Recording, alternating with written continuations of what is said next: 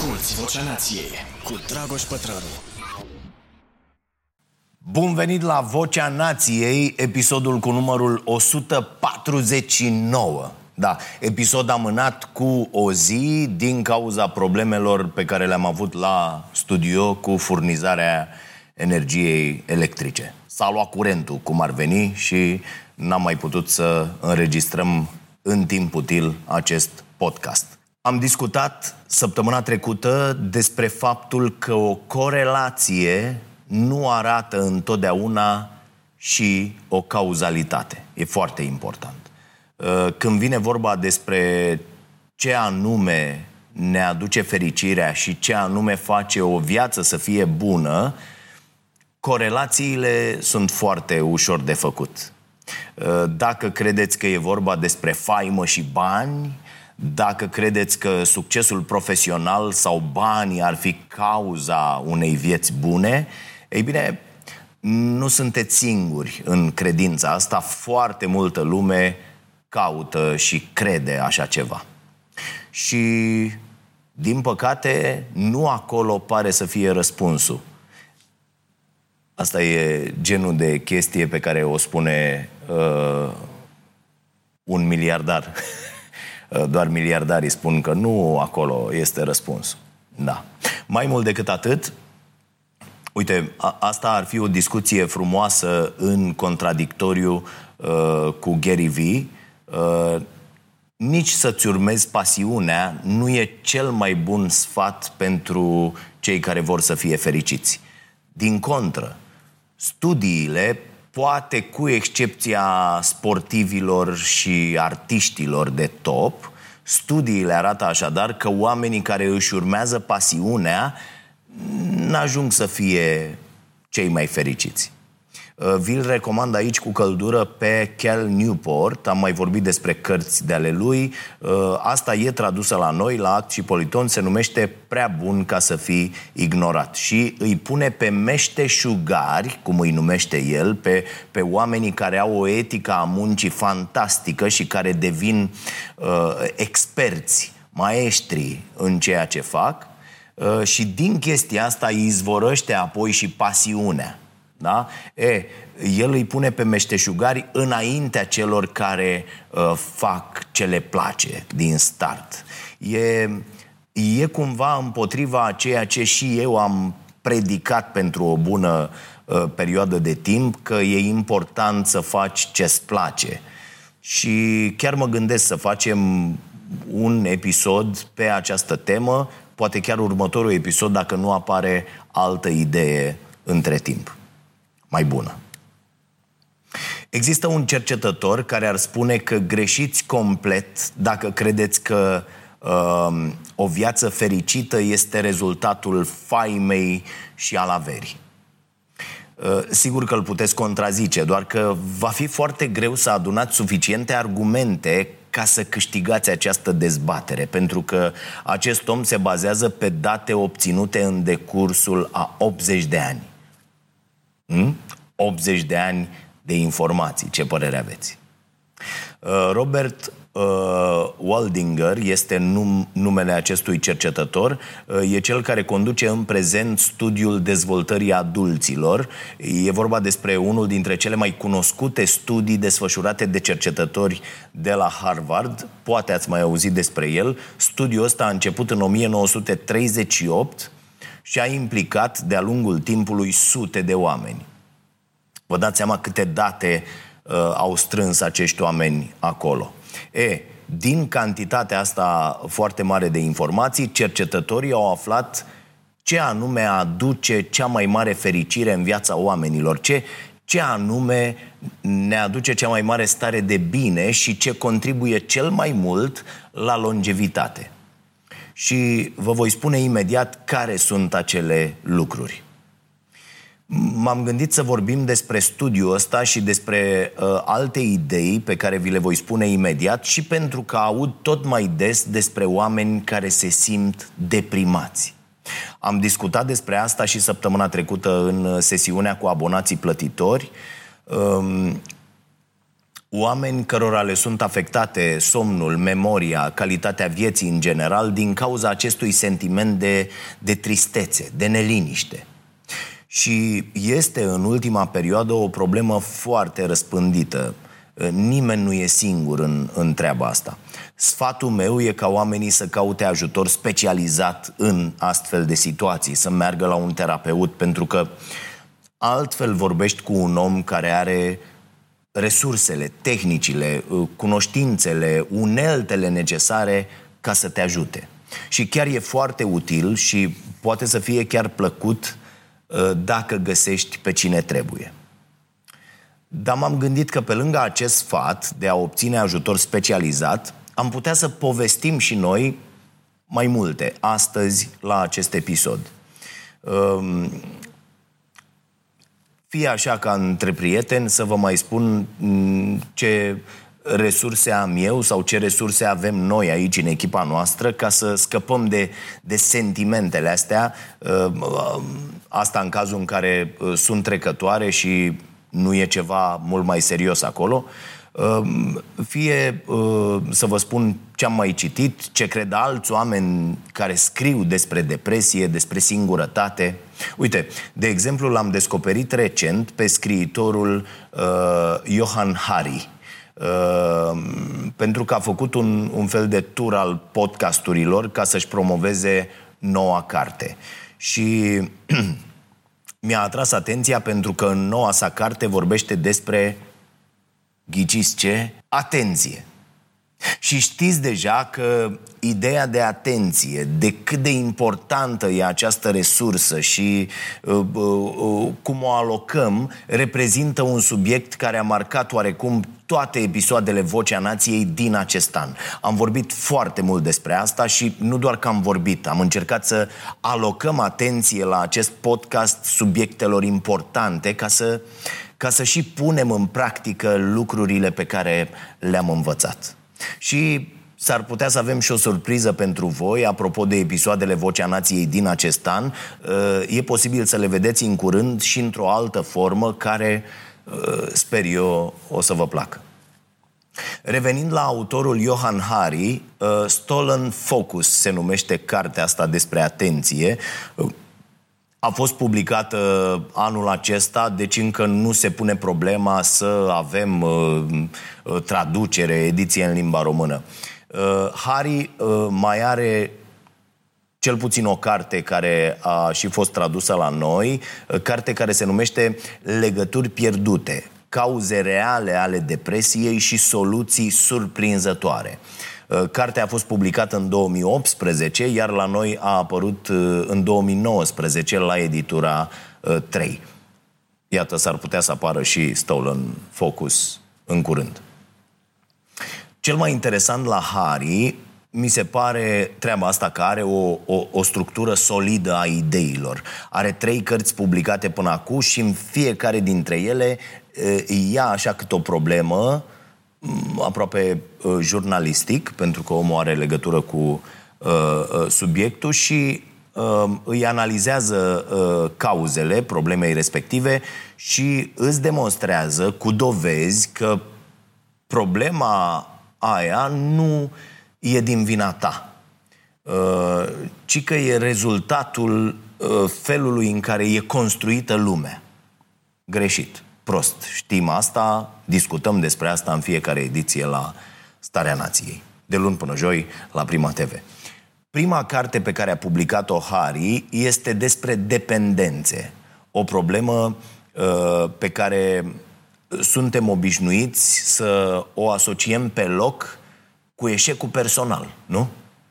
Pentru că încă nu suntem suficient de dezvoltați emoțional ca să simțim empatie sau compasiune față de dependenții de substanțe și să înțelegem cum au ajuns acei oameni în astfel de situații.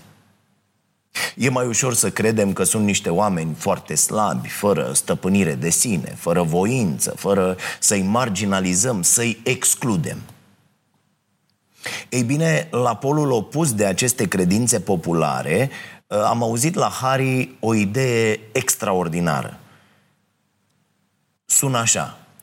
Opusul dependenței nu este sobrietatea sau abstinența. Opusul dependenței este conexiune.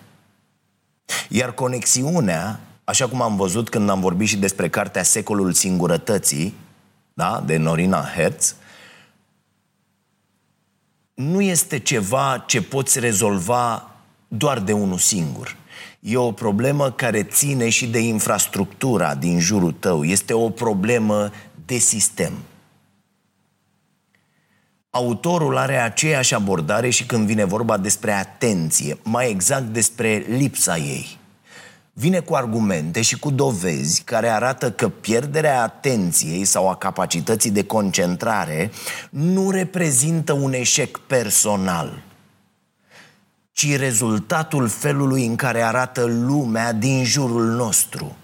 Acest liber arbitru, această voință proprie pe care credem că o avem în foarte multe situații, din păcate nu prea mai există. Tot mai des alegerile noastre încep să fie constrânse de infrastructura din jurul nostru. Iar asta e adevărat și din perspectiva uh, hranei, de pildă despre care am tot discutat și din perspectiva felului în care uh, alocăm atenție. La fel ca în cazul sărăciei, nici singurătatea și nici pierderea atenției nu reprezintă eșecuri personale, ci de cele mai multe ori sunt consecințe ale unui întreg grup de factori pe care nu avem cum să-i controlăm. Ei bine, fix asta demonstrează Hari și când vine vorba despre depresie. Vorbește despre faptul că depresia s-ar putea să fie cauzată de felul în care e construită lumea azi. Ceea ce da, e foarte posibil să nu ne ajute pe moment. Adică problema rămâne, da? Nu poți de unul singur să reconstruiești lumea. Dar dacă stai bine să te gândești, ideea asta îți poate demonstra că nefiind ceva ce ține de tine și de vreo inabilitate intrinsecă, da? Ceva, ceva din interiorul tău, e totuși ceva ce s-ar putea să rezolvi mult mai ușor decât credeai. Pentru că, până la urmă, asta facem în fiecare zi, nu? Rezolvăm lucruri în jurul nostru. Da? Lucruri care nu țin de noi. Dacă nici depresia nu ține de noi direct, atunci e ceva ce putem rezolva la fel cum rezolvăm orice. Trebuie doar să depunem același tip de efort pe care îl depunem, de pildă, nu știu, atunci când avem ceva de rezolvat la muncă, da? Sau la vreo autoritate.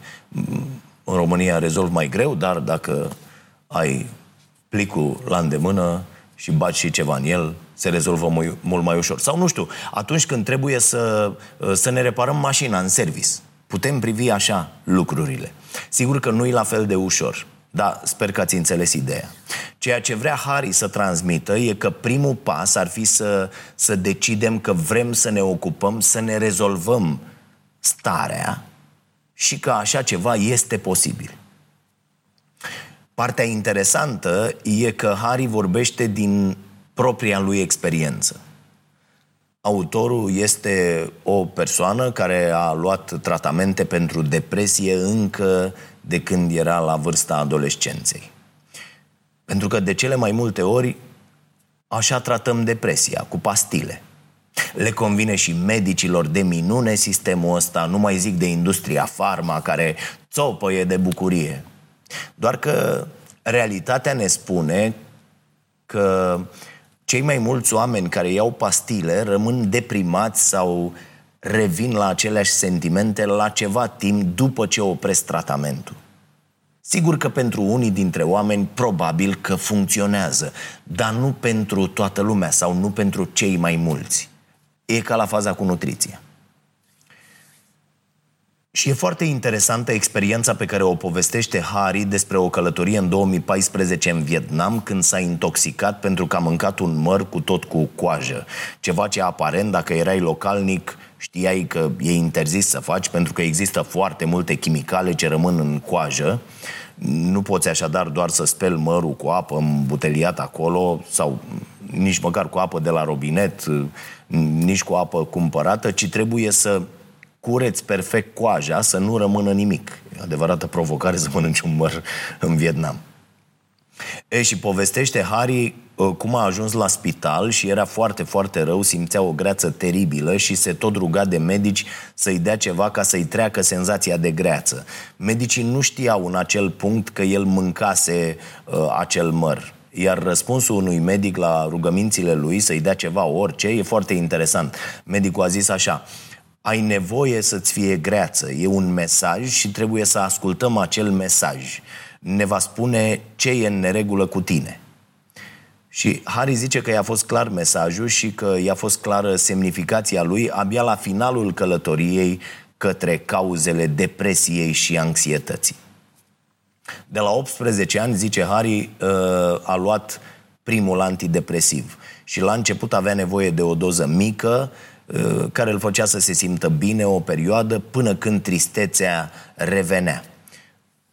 Convins că mm, Asta e, depresia e o boală a creierului pe care o tratezi ca pe orice altă boală cu pastile, revenea la medic după fiecare episod de tristețe majoră. Medicul îi creștea doza, se întâmplă în cele mai multe cazuri, totul era bine o perioadă, apoi tristețea revenea și toată povestea se repeta. În timp ce doza se mărea. Până când Harry a ajuns să ia două pastile pe zi, de la 20 de miligrame de substanță Uh, care se găsea în medicamentele pe care le lua, ajunsese la 120 de miligrame. Se îngrășase foarte tare, transpira uh, foarte mult, dar, hei, era un preț mic de plătit pentru o viață fără tristețe. Harry era convins că asta e calea normală, că așa se fac lucrurile. Că dacă depresia înseamnă că al tău creier nu poate produce singur suficientă serotonină, e normal să-l ajuți din exterior. Asculți Vocea Nației, disponibilă pe iTunes, Spotify, SoundCloud sau pe starea nației.ro la secțiunea podcast. După ce a devenit jurnalist, vă spuneam mai devreme, uh, a, a început să scrie despre asta, să-i convingă și pe alții, să le spună cât de minunat este acest remediu, cel al medicamentelor. Devenise cel mai mare susținător al antidepresivelor și povestește inclusiv cum în facultate, dacă avea vreun coleg mai trist, îi sugera imediat soluția minune. Ia frate o pastilă. Doar că, așa cum fac oamenii echilibrați, curioși, Harry nu s-a oprit niciodată din lectură. N-a crezut niciodată că singurele convingeri care există și sunt valabile sunt convingerile lui. Și și-a permis să fie contrazis foarte important, mă opresc un pic, este să putem să facem asta. Cunosc oameni care au citit un sfert de articol despre o problemă acum 20 de ani și au aceeași opinie formată atunci și cimentată în timp doar de lipsa unor alte informații pe subiectul respectiv. Așa ajungi extremist. Așa ajungi să respingi orice contraargument cu violență. Și lui Harry a fost uh, greu și a durat foarte mult, dar în final a reușit să aibă acea mentalitate de cercetaș despre care am mai discutat. Uh, Julia Galef a scris cartea cu același nume, e tradusă la noi, iar când convingerile i-au fost schimbate cu dovezi, când uh, n-a mai crezut aceleași lucruri, Harry nu s-a temut să spună cu voce tare, da, asta credeam înainte, acum am studiat mai mult și m-am răzgândit. E ceea ce mi s-a întâmplat mie cu foarte multe. De pildă cu treaba asta că trebuie să-ți urmezi pasiunea, vă ziceam mai devreme. Ehm, vă zic asta așa, ca o, ca o paranteză despre importanța de a acumula constant informații și de a recunoaște fără niciun fel de problemă dacă ți-ai schimbat opinia. Doar boul e consecvent. Pentru că noi și ideile noastre nu suntem una și aceeași. Omul e una, ideea e alta. E perfect normal să fii același om, dar cu idei diferite pe parcursul vieții. Creștem, acumulăm experiență, da? devenim mai înțelepți. Important e ca atunci când ne contrazicem și uh, ne certăm și dezbatem, să nu uităm că în ring trebuie să rămână doar ideile, nu și oamenii. Revin. Harry și-a dat seama, după ani întregi în care a lăudat minunea antidepresivelor, că de fapt n-avea niciun motiv să o facă. În unele cazuri, miza e prea mare ca să înțelegem lucrurile greșit. Iar în cazul ăsta, pentru Harry a fost important să înțeleagă exact care sunt cauzele, chiar dacă asta i-a demontat lui toate convingerile și tot ceea ce scrisese până în acel punct. Adică nu era doar un băiat care avea niște opinii manifestate într-un tramvai sau doar uh, la el în casă. Nu. Omul scrisese pe tema asta. Era în continuare un om deprimat, anxios. Uh, deci ceva nu funcționa. Apropo, se pare că e atât de răspândită problema asta, tot de la acest autor am aflat, încât atunci când cercetătorii testează în laboratoare rezervele de apă uh, din multe dintre țările din vest, găsesc întotdeauna în ele rămășițe de antidepresive. Dar de ce se întâmplă asta? De ce, de ce sunt atât de mulți oameni deprimați și anxioși? E posibil oare să fie vorba despre altceva în afară de o, o chimie greșită care se petrece aici sus? Bună întrebare, nu? Ca să afle răspunsul, Harry a plecat într-o călătorie de trei ani în jurul lumii, ce n-aș da și eu să am resursele astea, uh, luând peste 200 de interviuri. A vorbit cu oameni de știință, cu oameni care au trecut uh, prin depresie și anxietate, cu oameni care au depășit această stare se pare că depresia și anxietatea sunt corelate, adică uh, aceleași lucruri care cauzează creșterea depresiei cauzează și creșterea anxietății și invers și că în practică diagnosticul se poate suprapune. Uneori oamenii se pot simți panicați pentru o săptămână întreagă pentru ca apoi aceiași oameni să simtă nevoia să plângă în următoarea săptămână. Harry descrie depresia și anxietatea ca fiind două cover diferite uh, ale aceleiași piese. Stilurile pot să uh, difere puțin, dar melodia e aceeași. Adică nu sunt identice, dar sunt gemene. Din călătoria asta în jurul lumii și din tot ce a studiat ca să scrie această carte, Harry a aflat că depresia și anxietatea nu sunt nici imaginare, nu sunt deloc o slăbiciune sau o rușine și nici nu sunt doar în capul nostru. Unde sunt ele? Ei bine, sunt în infrastructura din jurul nostru, în lume și în felul în care ea e construită. Harry a descoperit mai multe uh, uh, cauze demonstrate ale depresiei și anxietății. Și încă ceva foarte problematic. A descoperit că toate aceste cauze sunt în creștere în jurul nostru.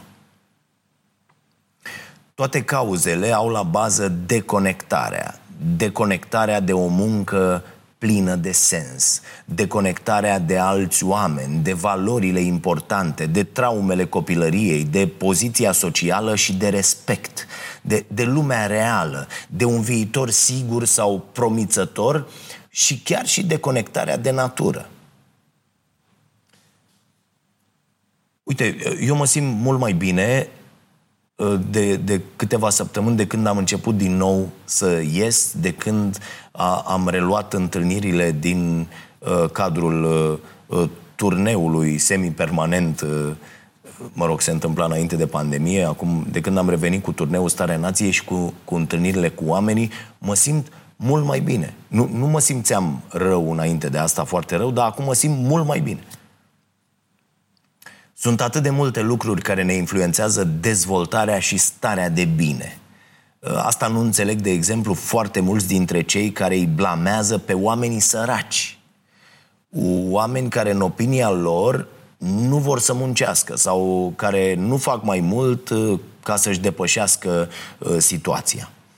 Problema e că atunci când ești deconectat de la o poziție socială și de la respect, cum zice Harry, foarte important, e foarte posibil să fii deprimat. Iar când ești deprimat, ați fost cu toții, nu? Măcar o dată, de două ori, de 50 de ori. Când ești deprimat, e foarte posibil să nu dai cel mai bun randament la ceea ce faci și să-ți fie absolut imposibil să-ți depășești de unul singur condiția de, de sărăcie. Când ești deprimat, nici nu te interesează ce se mai întâmplă în jurul tău. Și nici nu te mai interesează ce se întâmplă cu tine. Uite, chiar mă gândeam, nu știu dacă există teorii pe tema asta, dar cred că e posibil să ajungem la un moment dat să, să începem să vedem munca mai degrabă ca pe un privilegiu. Dacă ar mai fi trăit David Graeber, probabil că ar fi scris uh, el despre asta, cu, cu tot ce se întâmplă în jur, e posibil să ajungem să percepem ca pe o reală șansă, nu? Să ai posibilitatea să lucrezi, să ai un loc de muncă bun, să fii, să fii tu bun la ceea ce faci, uh, să te poți gândi măcar că ai putea cândva să ai o muncă plină de sens. Hm? Apare atât de des această idee că munca cu sens e cea care ne influențează percepția asupra vieții și starea de bine. Încât cred că vom discuta în curând despre o nouă formă de inegalitate care izvorăște de aici, din șansa asta de a avea un job cu sens. Sau, sau nu neapărat un job, da? Să, să, să ți se ofere oportunitatea să faci ceva cu sens. Și ar fi groaznic să, să se întâmple mai rău decât acum, pentru că aproape că suntem în acest punct. Există studii serioase menționate în carte care arată că uh, patronii, acei oameni permanent ocupați și cu foarte multe responsabilități, nu sunt de fapt cei mai predispuși să facă infart. De fapt, ei au un risc de patru ori mai mic. De ce? Pentru că patronii sunt cei care simt că munca lor are sens. De aia fac ceea ce fac, nu? Ei dețin controlul, ei au decizia. Lucrurile depind de ei.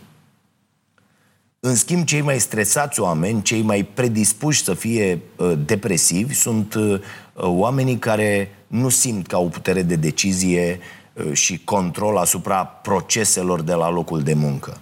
Și aici Harry dă un exemplu foarte interesant al unei afaceri din Statele Unite, unde mai mulți prieteni au decis să demisioneze de la joburile lor anterioare și să devină parteneri egali într-o afacere nouă, un magazin de biciclete. Uh, cum funcționează lucrurile în această fabricuță egalitară? Se țin ședințe săptămânale unde toate deciziile sunt votate și toată lumea poate să spună dacă uh, ceva nu este în regulă.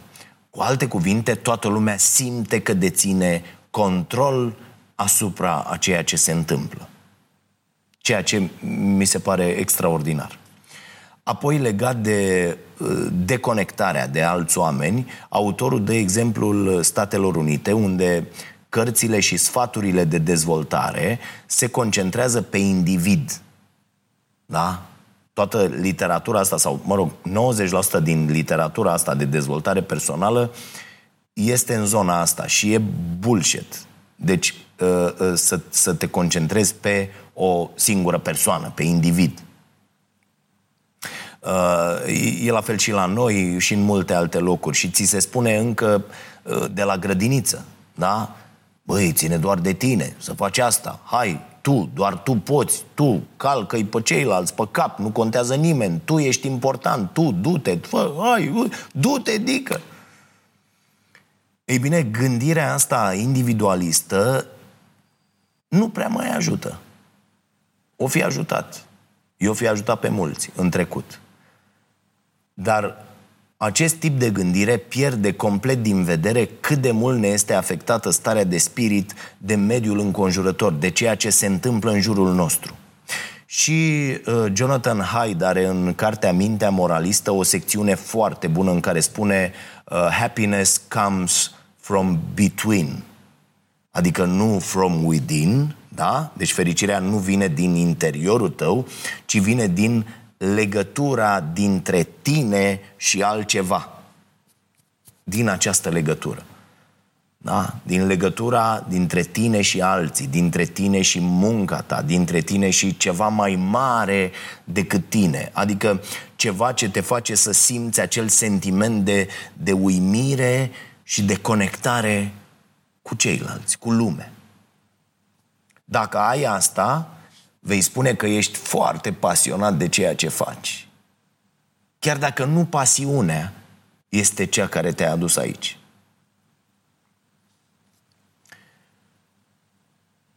Hari vorbește și despre societatea consumeristă și despre cât de mult rău ne face faptul că atribuim valoare mai mare obiectelor în detrimentul experiențelor. Mie mi-a luat foarte mult timp să, să înțeleg ce e important. Și o să spuneți că nu e întotdeauna adevărat, da? Că un iPhone sau o mașină scumpă uh, ne aduc și ele bucurie.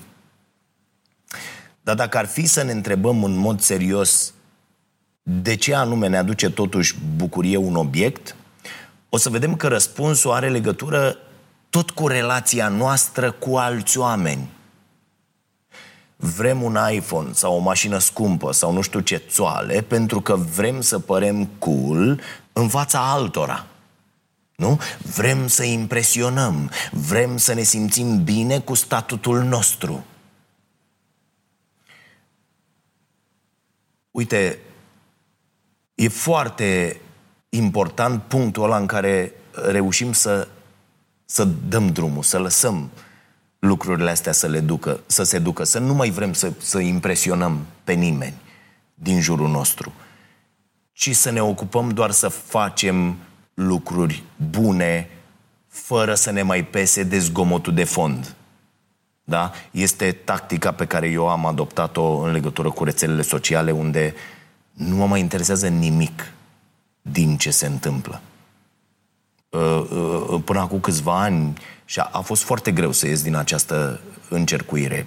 Citeam comentarii, răspundeam, mă luam în gură cu tot felul de oameni care aveau doar ură în ei și, și era o, un mod de a consuma timpul și de a concentra atenția într-o direcție cu totul și cu totul greșită. Și foarte mulți suntem prizonierii acestor rețele sociale, suntem produsele. Noi suntem produsele pe aceste rețele sociale, noi suntem victimele.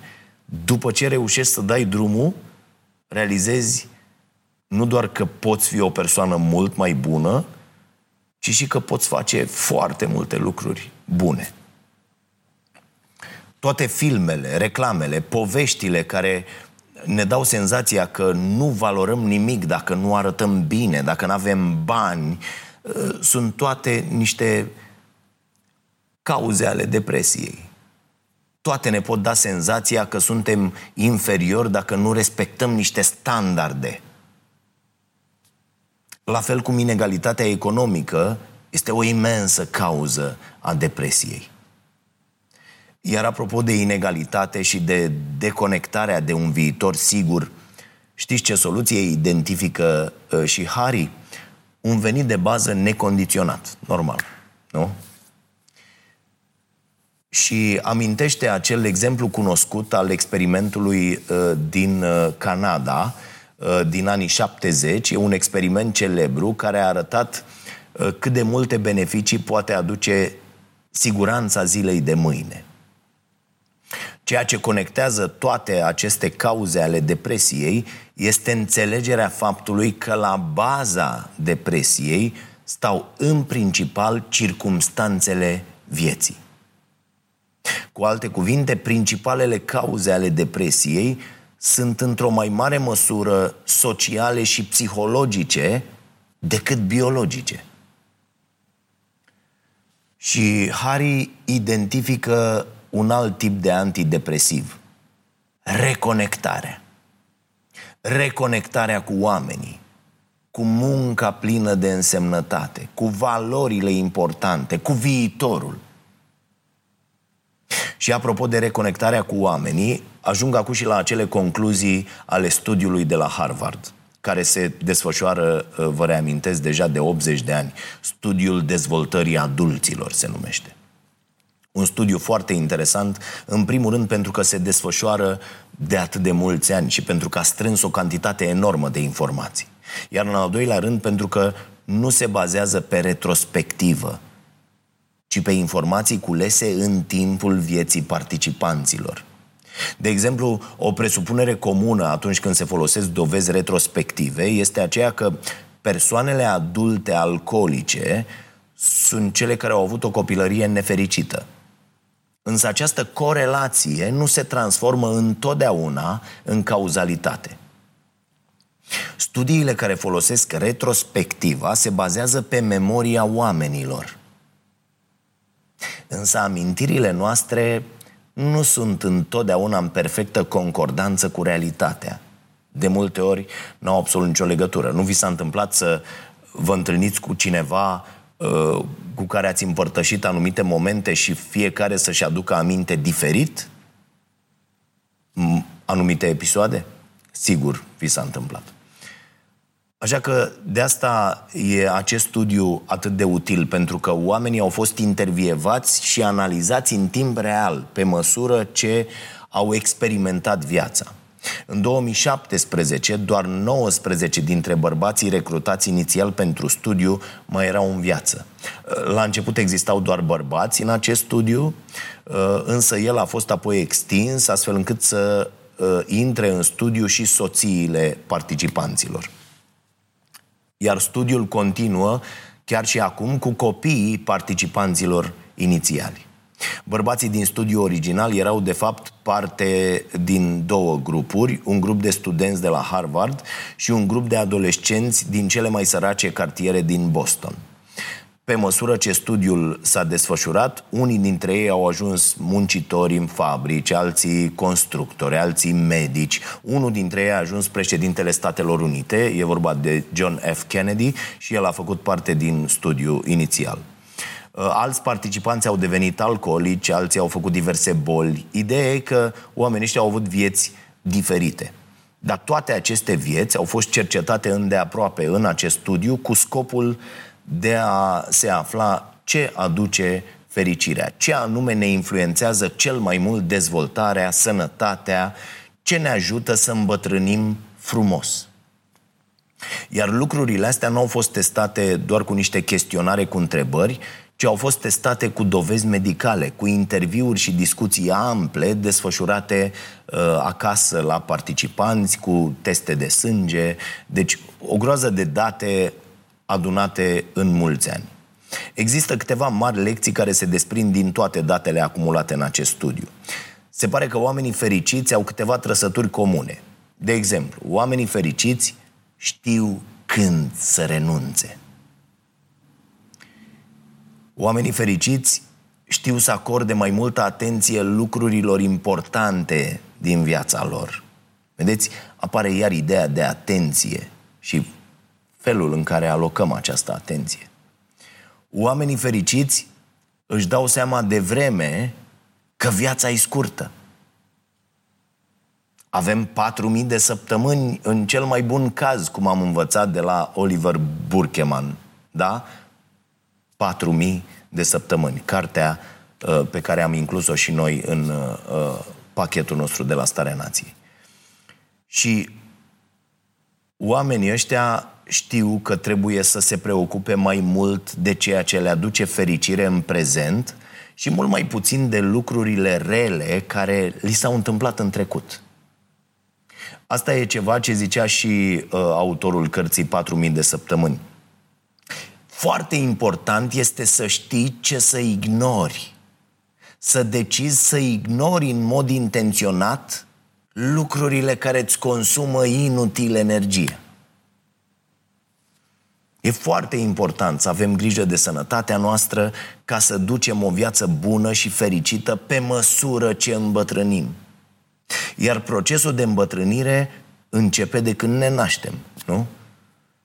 Așa cum o mașină pierde din valoare când prostul care a dat prima dată bani pe ea de nouă ă, iese ă, cu ea din showroom după ce a achitat-o. Așa că ar trebui să avem grijă de corpul nostru încă de la început, ca și cum chiar avem nevoie de el pentru următorii cel puțin 80 de ani. Nu, asta uite-mă că nu ne învață nimeni. Nici la grădiniță, nici la grupa mică, mijlocie mare, nici la școala primară, nici la gimnaziu, nici la liceu, nici la facultate. Ajungem să înțelegem unii la după ce trecem de jumătatea vieții. E trist. O altă concluzie interesantă e că oamenii fericiți din acest studiu uh, nu fumau și nu consumau alcool în exces. Și încă ceva, erau activi, adică făceau sport. Există foarte multe lucruri bune pe care le putem obține făcând sport. Vă vorbesc, des, vă vorbesc despre asta poate prea des. Nu mai insist. Uh, sau uh, poate chiar făcând muzică, de exemplu. Și muzica, la fel ca sportul, chiar dacă uh, nu sunt făcute nici muzica, nici sportul la nivel profesionist, pot avea roluri foarte importante în, în viața noastră. De fapt, toate activitățile care presupun să facem lucruri împreună sunt importante pentru noi, oamenii, indiferent de vârstă. Știți deja despre uh, planurile mele și activitățile în legătură cu sportul, cu sănătatea, dorința mea de a forma uh, oameni buni de mici cu ajutorul sportului. Educația prin sport mi se pare uh, uh, cheia pentru uh, societăți mai bune. Și încurajez pe oricine simte că poate să se implice la orice nivel să o facă. Și chiar dacă nu mai sunteți copii, nu e niciodată prea târziu să începeți să faceți ceva ce v-ar fi făcut cândva plăcere, dar poate n-ați avut ocazia uh, să faceți mai devreme în viață. Abonații noștri plătitori știu deja de la mine ce iese când te apuci, chiar dacă uh, foarte târziu, să uh, cânți la un instrument. Dar mai există ceva la fel de important pentru sănătatea noastră, zice așa cercetătorul care a condus acest studiu. Să ai grijă de corpul tău e important, dar să te ocupi de relațiile tale cu alți oameni este tot o formă de a avea grijă de tine. Asta, cred, e revelația, spune Waldinger. Care e concluzia mare care s-a desprins din analiza acestor date? O concluzie, o concluzie pe cât de simplă, pe atât de importantă. Relațiile bune ne țin fericiți și sănătoși. Punct fără niciun dubiu. Nu e vorba de bani, nu e vorba de faimă, nu e vorba de nimic altceva în afară de relațiile cu sens cu alți oameni. Se vorbește despre asta foarte mult și în cartea Zonele Albastre, am mai discutat despre ea aici, e o carte care analizează de ce oamenii din anumite zone ale globului trăiesc mult mai mult decât media. Și Chestia asta este o constantă, dincolo de uh, uh, sport, somn, uh, uh, stres, uh, uh, nutriție. Chestia asta e o constantă. Calitatea relațiilor cu cei din jur. Oamenii care au mai multe conexiuni, mai multe relații, oamenii care sunt conectați și nu relații în sensul de PCR, da, pile, cunoștințe, relații, cum avem noi. Oamenii care sunt conectați cu familia, cu prietenii, chiar și cu vecinii de bloc sau cu o comunitate de orice fel ar fi ea, da? oamenii cu care te întâlnești când mergi la biserică. Oamenii ăștia sunt mai fericiți, sunt mai sănătoși fizic și trăiesc mai mult decât oamenii izolați. Și așa cum am zis când am vorbit uh, și despre cartea Secolul Singurătății, problema e că poți să fii singur, foarte singur, chiar dacă ești înconjurat de mulți oameni. Așa că nu e neapărat vorba despre numărul de prieteni, da? ci mai degrabă e vorba despre calitatea relațiilor pe care le ai. Pentru că s-a demonstrat prin acest studiu că relațiile apropiate sunt cele care îi țin pe oameni fericiți de-a lungul vieții. Legăturile cu sens contribuie la scăderea nemulțumirilor legate de viață, amână declinul psihic și pe cel fizic și sunt un, un indiciu mai bun pentru o viață fericită decât statutul social, inteligența sau chiar genele. Jonathan Haidt spunea în mintea moralistă că genele sau trăsăturile genetice sunt organizate în anticiparea experienței. Cu alte cuvinte, oamenii pot avea o predispoziție pentru anumite comportamente, însă ele se vor manifesta doar dacă mediul înconjurător permite, facilitează sau influențează această predispoziție. Studiul de la Harvard despre fericire și despre dezvoltarea adulților vine să confirme, iată, această idee. Rolul geneticii în longevitate s-a dovedit mult mai puțin important decât nivelul de mulțumire cu privire la relațiile pe care oamenii le au la mijlocul vieții. Într-o conferință TED în care uh, vorbea despre oamenii din acest studiu, Waldinger a zis ceva foarte interesant. A zis așa, când am pus la un loc toate informațiile pe care le aveam despre ei la vârsta de 50 de ani, nu nivelul de colesterol de la mijlocul vieții a prezis cum vor îmbătrâni. Iar continuarea e următoarea. Ceea ce a prezis cum vor îmbătrâni a fost cât de satisfăcuți erau de relațiile lor. Oamenii care aveau relații bune la vârsta de 50 de ani au fost cei mai sănătoși la 80 de ani. Asta e o idee bună de reclamă pentru fast food-uri. A? Sau pentru o colaborare între aplicațiile de dating și fast food-urile care vând uh, moarte lentă. Vrei să mănânci grăsim fără griji? Găsește-ți acum jumătatea. ta na na na na Sigur că nu o să funcționeze pentru toată lumea la fel. Nu e o rețetă universal valabilă. Dar ideea de reținut de aici e cât de important e să avem relații frumoase cu oamenii din jur. Se pare că relațiile bune nu doar că ne protejează corpul, adică nu doar că rămânem sănătoși fizic, dar ne protejează și creierul. Persoanele de 80 de ani din acest studiu care se aflau în relații sănătoase nu prezentau semne de început de demență sau de pierdere a memoriei, la fel ca oamenii singuri.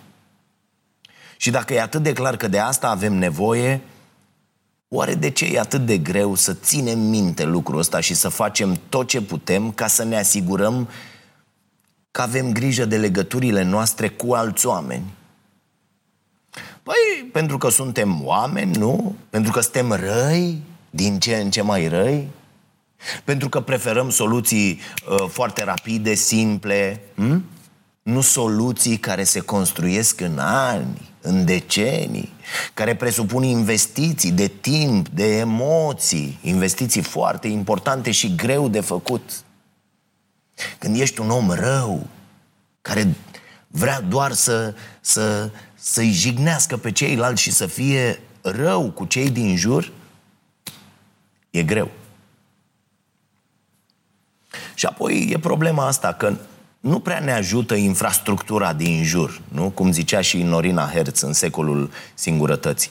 Pentru că încă n-am reușit și nu știu dacă vom reuși să reconectăm capitalismul cu bunătatea. Dar cu toate astea, ce poți să faci tu la 25, la 40, la 60 de ani? Răspunsul lui Waldinger este că posibilitățile sunt infinite.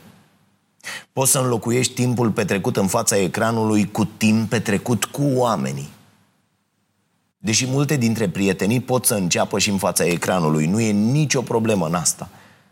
Poți să sune acea rudă cu care ai avut cine știe ce dispută și să vă împăcați. Uite, fac o mărturisire.